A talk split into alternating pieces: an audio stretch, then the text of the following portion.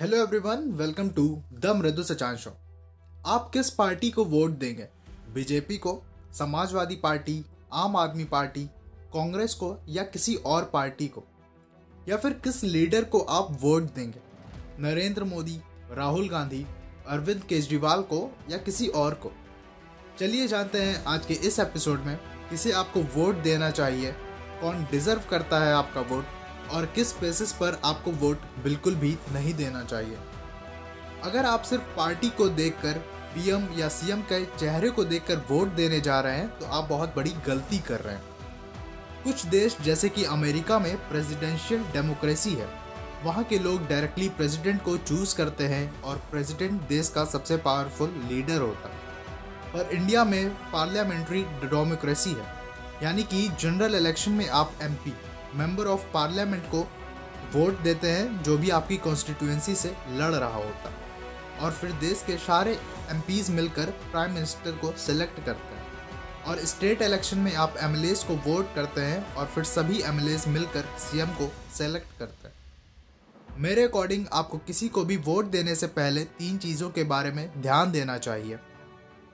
पहला है candidate S M और एमएलए दूसरा पीएम या सीएम का फेस और पॉलिटिकल पार्टी।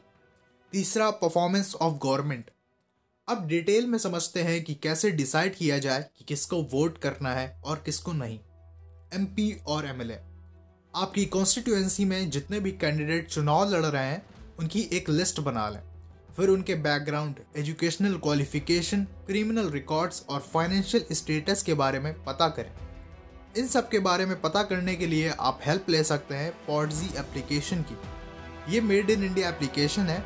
इसमें आप न्यूज़ आर्टिकल्स के थ्रू सारी इन्फॉर्मेशन कलेक्ट कर सकते हैं। पॉडजी में आप वीडियोस देख सकते हैं और पॉडकास्ट भी सुन सकते हैं।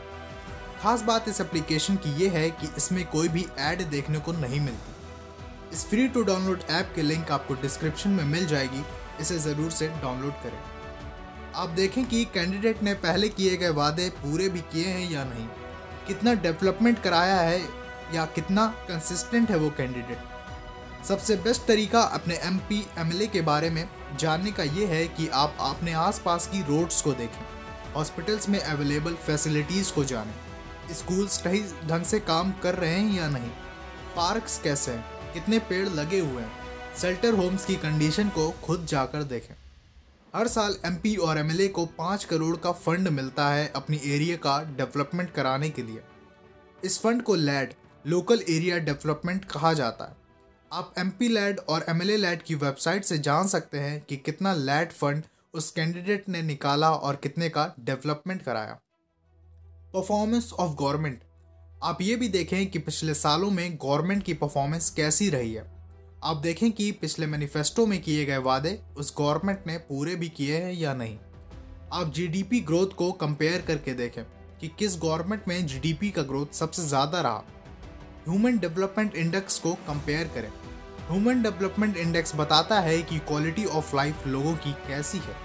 ये स्टैंडर्ड ऑफ़ लिविंग और एजुकेशन को भी बताता है। तो आप डिफरेंट गवर्नमेंट्स के टाइम पे ह्यूमन डेवलपमेंट इंडेक्स को कंपेयर करना ना भूलें। आप क्राइम रेट को देखें। क्राइम रेट बताता है कि एक लाख लोगों में कितने क्राइम के केसेस आए आप देखें कि किस गवर्नमेंट में इंफ्रास्ट्रक्चरल डेवलपमेंट सबसे ज़्यादा हुआ देखें कि कितने प्रोजेक्ट्स कंप्लीट हुए या बस सरकारी फाइलों में ही दबके रह गए। अनएम्प्लॉयमेंट रेट और इलेक्ट्रिफिकेशन रेट को देखना बिल्कुल भी ना भूलें। अनएम्प्लॉयमेंट रेट ये बताता है कि कितने लोगों के पास जॉब नहीं है, यानी कि कितने लोग जॉबलेस हैं। और इलेक्ट्रिफिकेशन रेट बताता है कि कितने घरों तक बिजली पहुँच रही है। पॉवर्टी इंडेक्स भी देखें, ये बताता है कि कितने लोग गरीब हैं। आप कंपेयर करें कि किस गवर्नमेंट में गरीबी कितनी रही है। क्लाइमेट चेंज बहुत ही क्रिटिकल इशू बनता जा रहा है। तो देखें कि किस गवर्नमेंट ने क्लाइमेट के लिए क्या क्या काम किया इन सब पॉइंट्स को कंपेयर करने के बाद ही डिसाइड करें कि आपको किसको वोट देना। पीएम और सीएम वोट देने से पहले आप पीएम और सीएम के फेस को और पॉलिटिकल पार्टी को इग्नोर नहीं कर सकते। अक्सर ऐसा होता है कि अगर पॉलिटिकल पार्टी कुछ और चाहती है और एक एमपी या एमएलए कुछ और चाहता है तो उसे पार्टी की ही बात माननी पड़ती है, फिर चाहे एमएलए सही ही क्यों ना हो।